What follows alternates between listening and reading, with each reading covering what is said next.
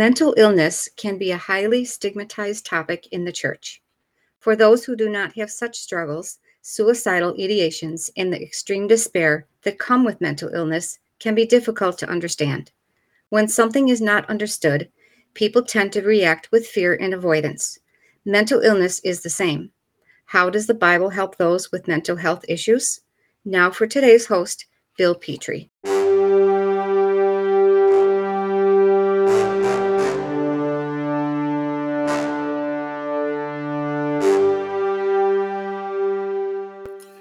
Hi, I am your host, Bill Petrie, and I am sure glad that you are able to join us today for this edition of Differing Things.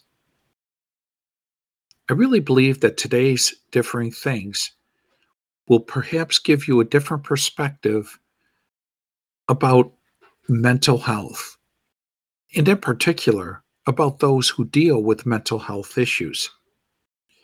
The Apostle Paul speaks of a thorn in his flesh that he pleaded with God three times to remove in 2 Corinthians chapter 12, verses 7 through 10.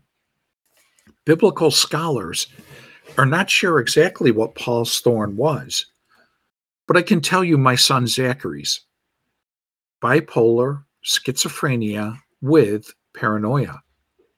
He was diagnosed in his early 20s and I have pleaded with God more than thrice to remove this from him.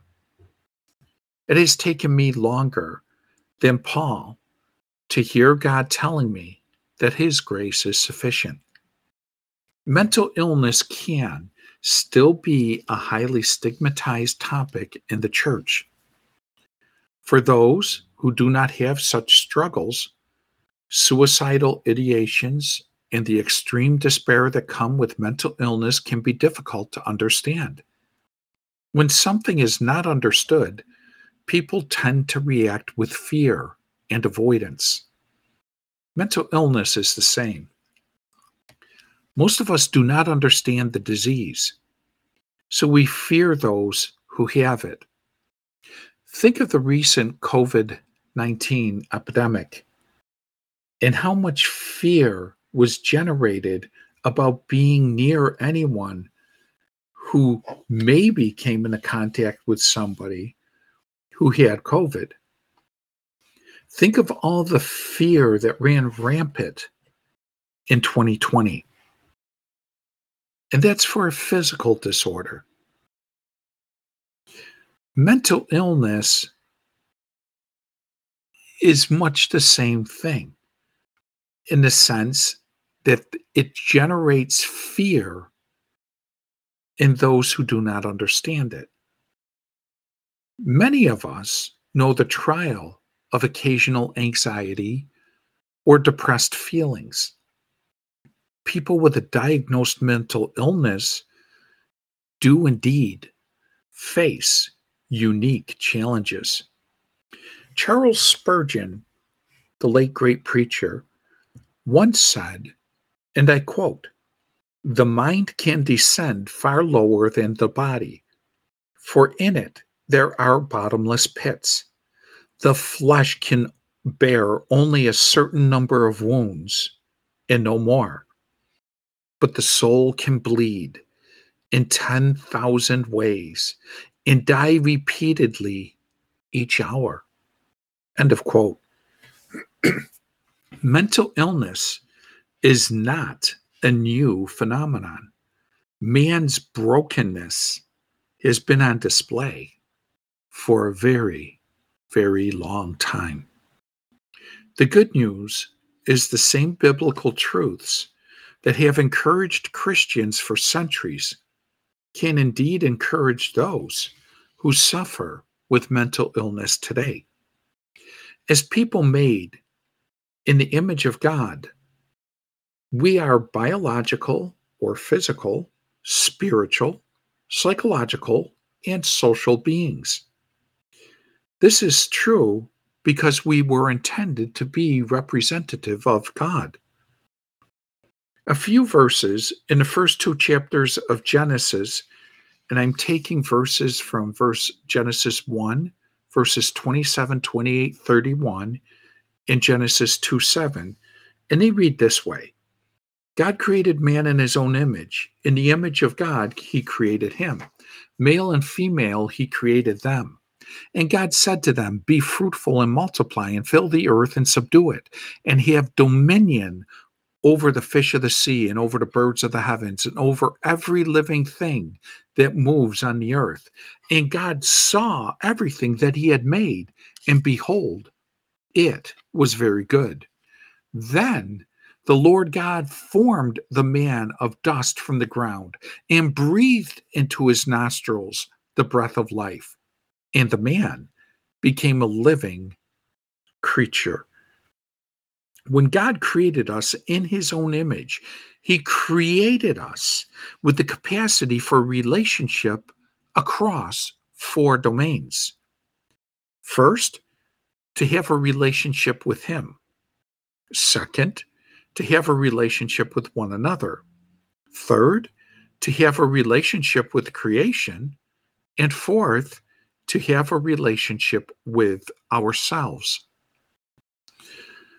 Genesis 2, verse 25, presents the pinnacle of these perfect relationships by noting how the man and his wife were both naked and were not ashamed. Adam and Eve were in an intimate and perfect relationship with God, one another, and creation, working the ground and subduing it as God had designed.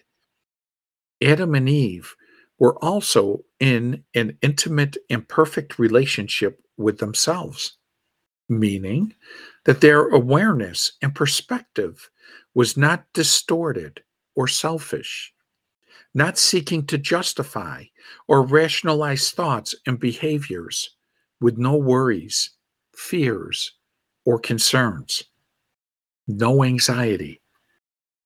The pinnacle of creation, noted at the end of Genesis chapter 2, provides a sharp contrast to the change and fall presented in Genesis chapter 3 creating the chronic condition of sin and resulting illness and struggle we experience today. In seeking independence in choice and behavior, Adam and Eve's eyes were opened and they knew that they were naked, Genesis 3 7 tells us. The intimacy was broken and from this point forward, all of humanity would experience guilt, shame, and selfishness, disrupting and distorting the clarity and connections for which we were designed with God, one another, creation, and ourselves. Adam and Eve hid from God, blamed each other, experienced the consequences of the curse through toil with nature. And now we delude ourselves into believing our thinking is always right and just. Only through Jesus Christ can God's relationship toward us be restored as Christ's blood allows the return of our relationship with God. But the lens through which we experience the world right now is distorted by sin, disrupting each part of this design until God sets all things right in the future. Mental health and mental illness are not just an issue of the mind, but represent the effects of the disruption in relationships designed to operate in the wholeness of shalom. In the same way that we acknowledge that because of sin, all will eventually die, yet we still pursue health to the extent we are able in our diet and lifestyle. The effect of sin across our relationships and upon all of creation disrupts our capacity to function in wholeness and health in our thinking as well. Indeed, all of humanity must now live in the brokenness caused by sin. The Bible does not speak of mental health in the same way that we do today. But the concept of mental health is integral to all of Scripture.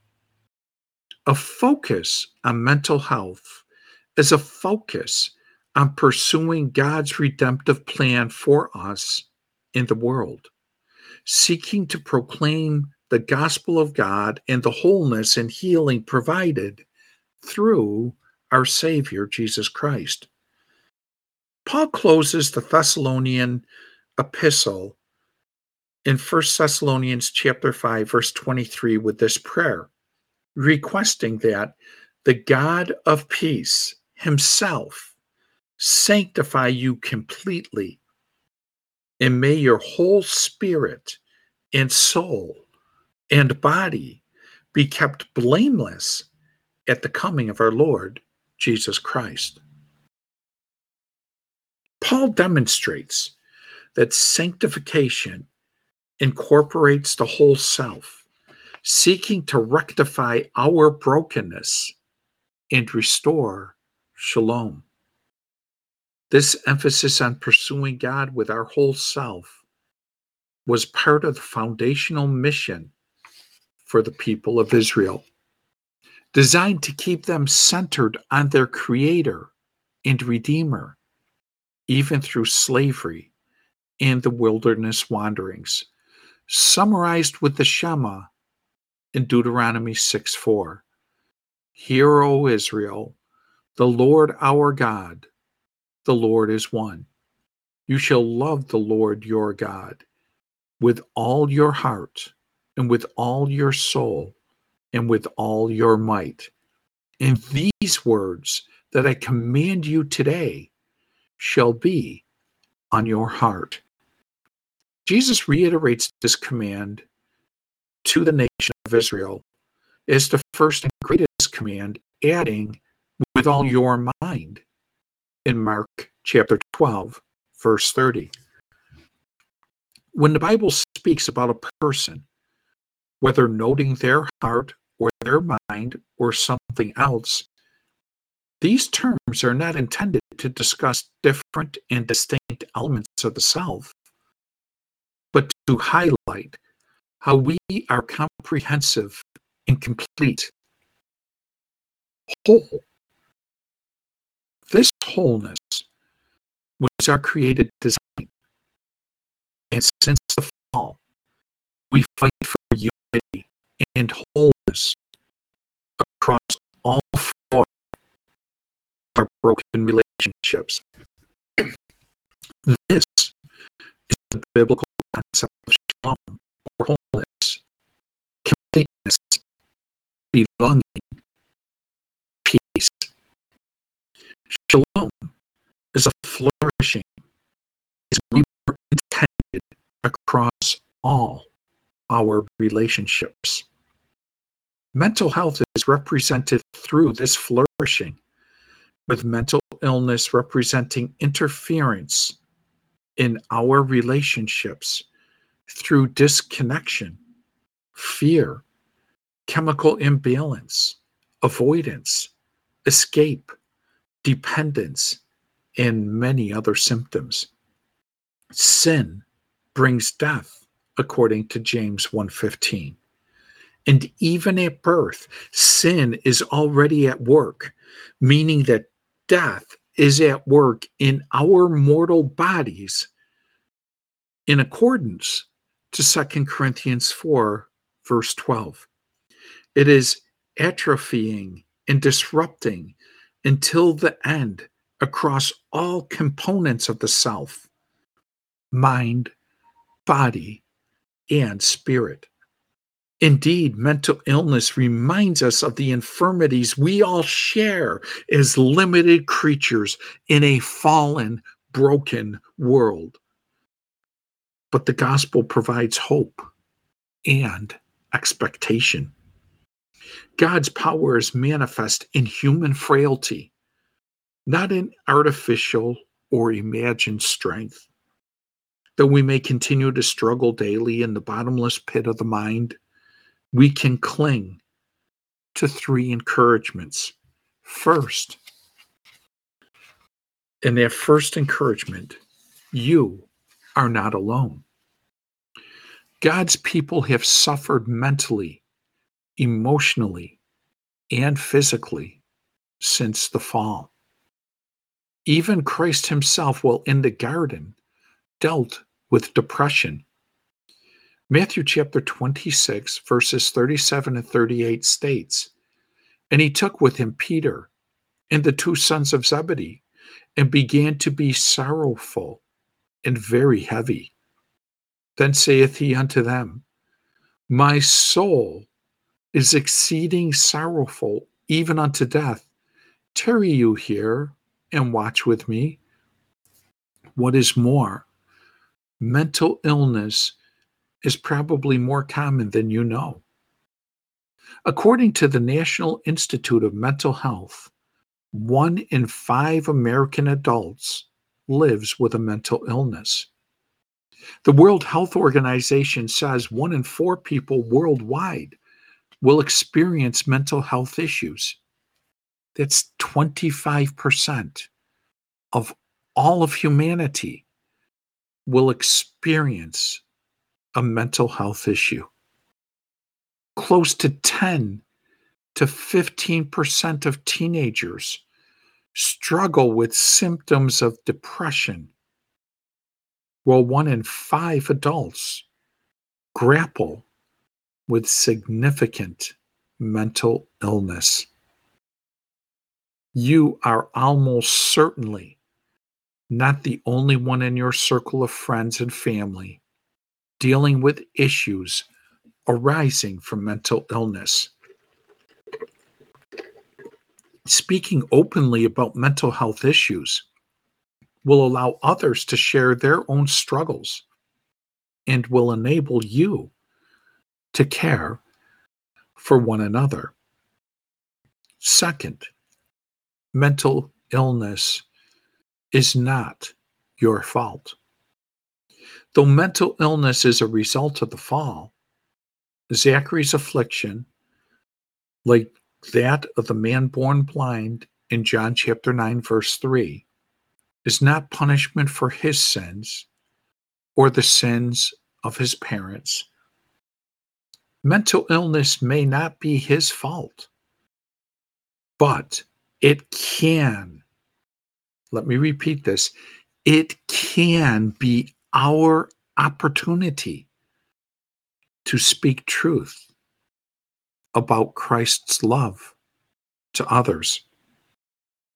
Of course, sin can exacerbate mental illness or stir up depression or anxiety. Sin spreads the infection of the darkness, which is why it is so important to have people join others and point them to Christ. If we turn our focus to Christ, we can allow the light, however dim it may appear, to seep in.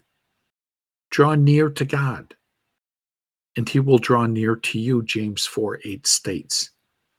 It is a promise that is true in any dispensation. It is a promise for good days, and it is a promise for the dark ones too. Third, God sees you and he is with you. We have a personal Savior who experiences emotions. As individuals suffer the effects of mental illness, they can remember the nearness of Christ. He weeps with them as he wept with Lazarus's family in John 11:35, which states a two-word sentence. Jesus wept. He knew the resurrecting work he was about to do, but he sobbed with sorrow and frustration and anger anyway. Likewise, he knows how he is going to work in and through all our lives. And he is with us during that time frame.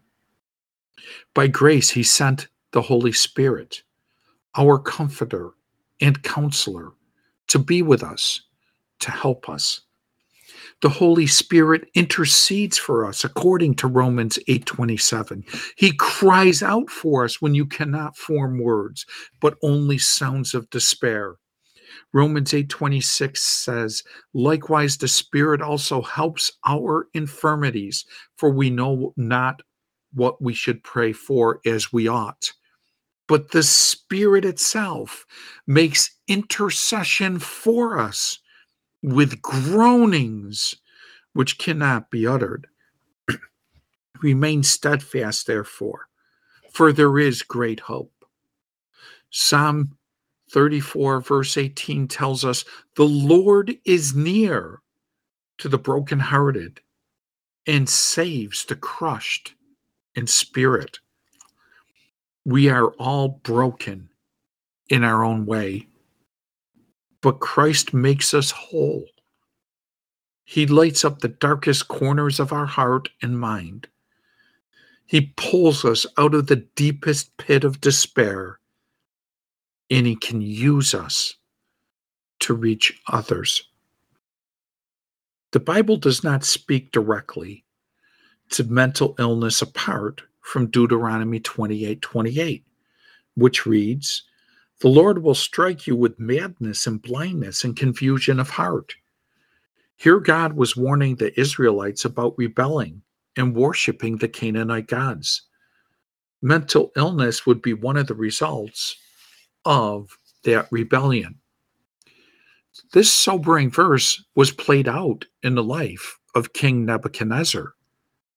Daniel 4, verses 31 and 32 state, O King Nebuchadnezzar, this message is for you.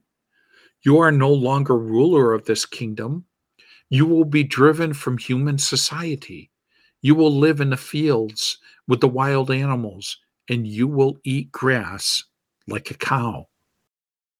Well, we know mental illness can be the direct result of God humbling a people, group, or an individual.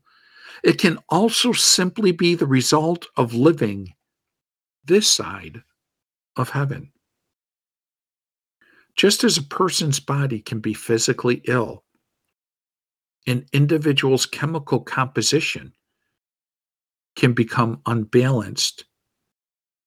Mental illness can also result from poor decisions, as it did with Jonah one of God's prophets, Jonah, disobeyed God and endured a terrible storm, only to be swallowed by a great fish where he remained for three days.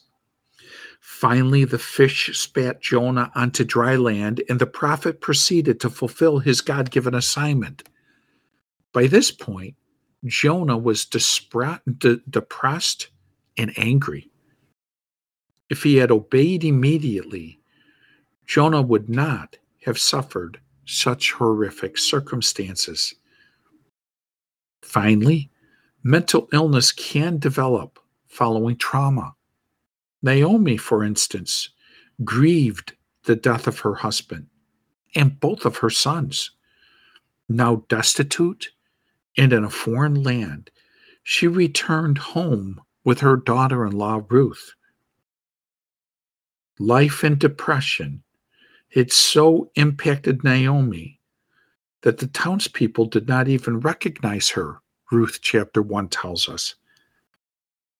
While I do not believe it is helpful to apply modern diagnosis to ancient biblical characters, as their context, experience, and perspective is both very different and partially unknown, Scripture is rife with examples of people exhibiting symptoms of the absence of shalom in their functioning. Abraham is anxious and afraid of how the Egyptians will treat him if they know Sarah is his wife. So, on two occasions, he lies in response to the stress and fear of the moment. We see that in Genesis 12 17 and Genesis 20, verse 2. Following the loss of his children, home, and livelihood. Job experiences extreme suffering and sorrow, according to Job 2:13. On the heels of a major victory over the prophets of Baal and Queen Jezebel, Elijah becomes worn down and distraught, asking God to take his very life in 1 Kings chapter 19. If we acknowledge that mental illness is not a singular deficit unique to people who lack faith, but is instead the recognition of how sin has impacted our relationships with God, others, creation, and ourselves, that everyone exists on the continuum of health and illness, we would be much better off. The goal is not solely the absence of illness, but the pursuit of health from an integrated and holistic lens.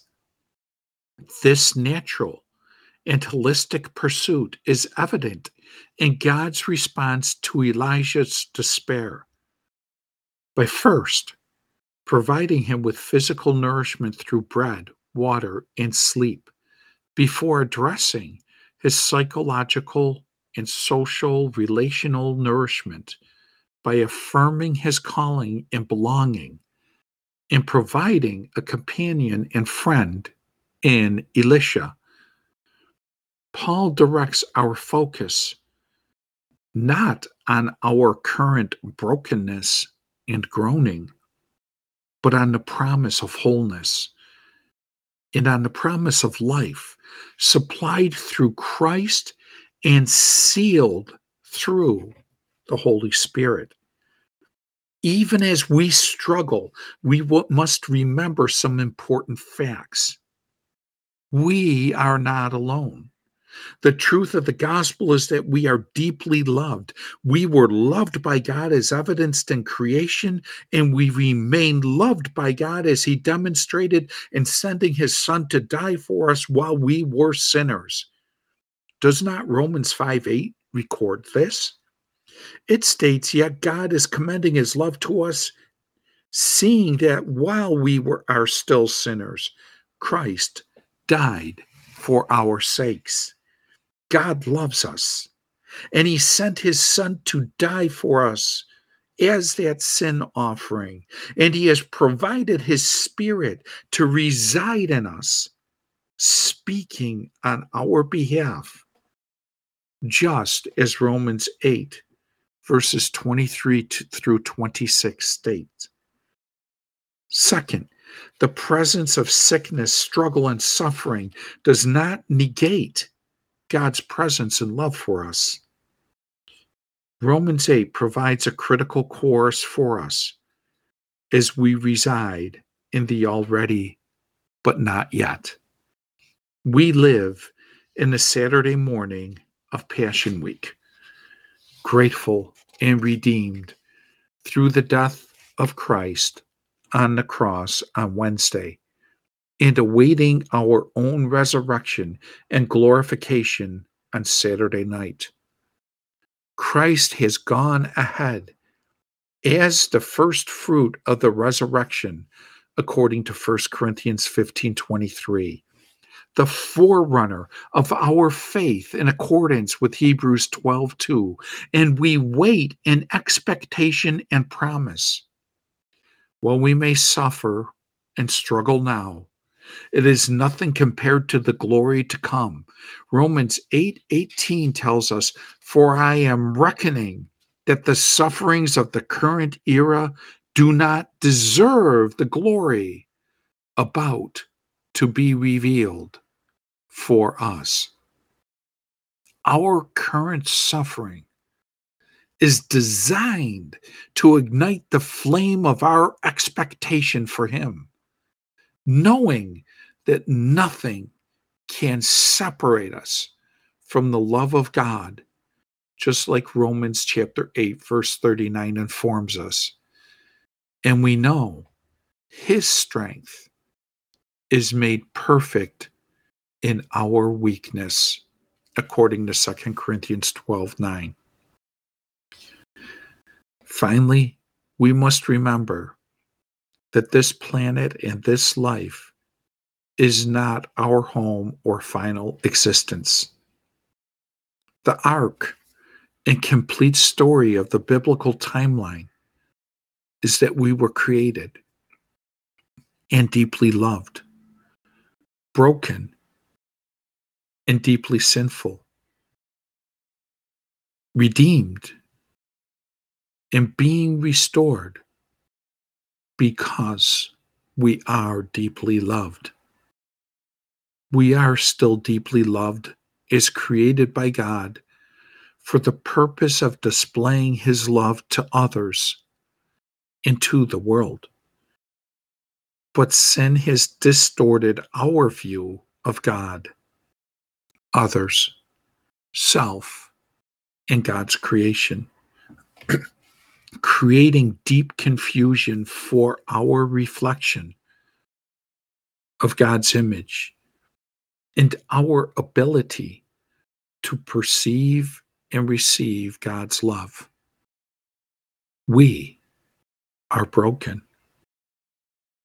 This brokenness reminds us of our longing for wholeness, for shalom, and should provide a perspective of compassion toward others who also live in this brokenness. As followers of Christ, we have expectation in the knowledge of the restoration of the world through Jesus Christ. Colossians chapter 1 verses 19 through 20 records for in him the entire complement delights to dwell and through him to reconcile all to him making peace through the blood of his cross. Through him, whether those on the earth or those in the heavens.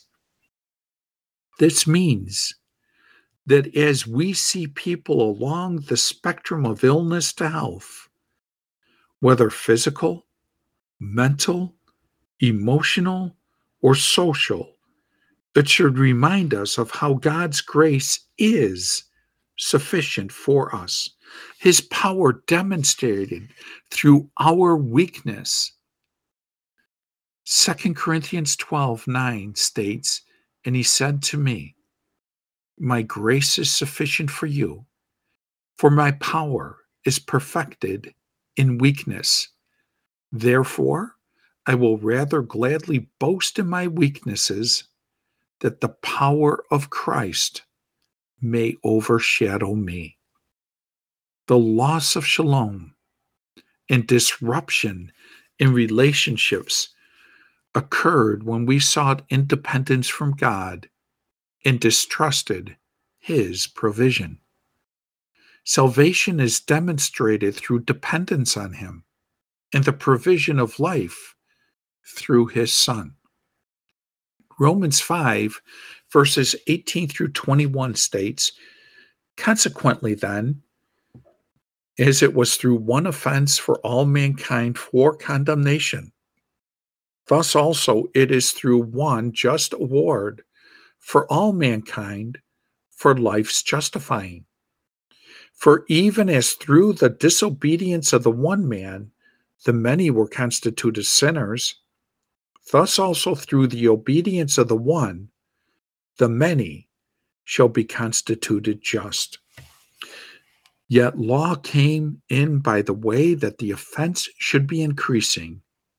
Yet where sin increases, grace super exceeds. That even as sin reigns in death, thus grace also should be reigning through righteousness for life eonian through Jesus Christ, our Lord. We can pursue health in all our relationships through the power of the Holy Spirit, demonstrating the restoration of life provided in the message of the gospel, both now and to come. The Bible is not afraid to talk about mental and emotional anguish. Look at Job or the Psalms of Lament, which compose the largest category of Psalms. These are songs of people crying out to God in despair.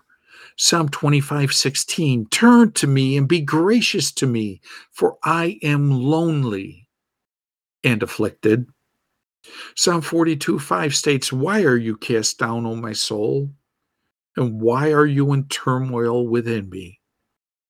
Hope in God, for I shall again praise him, my salvation. Psalm 88 3 states, For my soul is full of troubles, and my life draws near to Sheol. Yet, even most Psalms of lament end positively, reminding their hearers of God's faithfulness. Like God's people throughout history, we often forget everything He has already done for us and the promises he continues to fulfill. Keep these truths somewhere. You can be reminded of them often. Share them with a close friend, a family member, or accountability partner who can remind you when you forget or when you do not have the energy or willpower to remind yourself. God's word speaks to you on even the most difficult of days. Zachary's thorn may never leave his side, but I can rejoice in the greatness of my mighty God. His brokenness continues to ri- remind me that God's grace is sufficient for Zachary and me.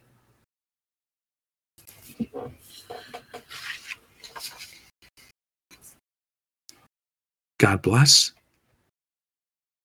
and have a good day.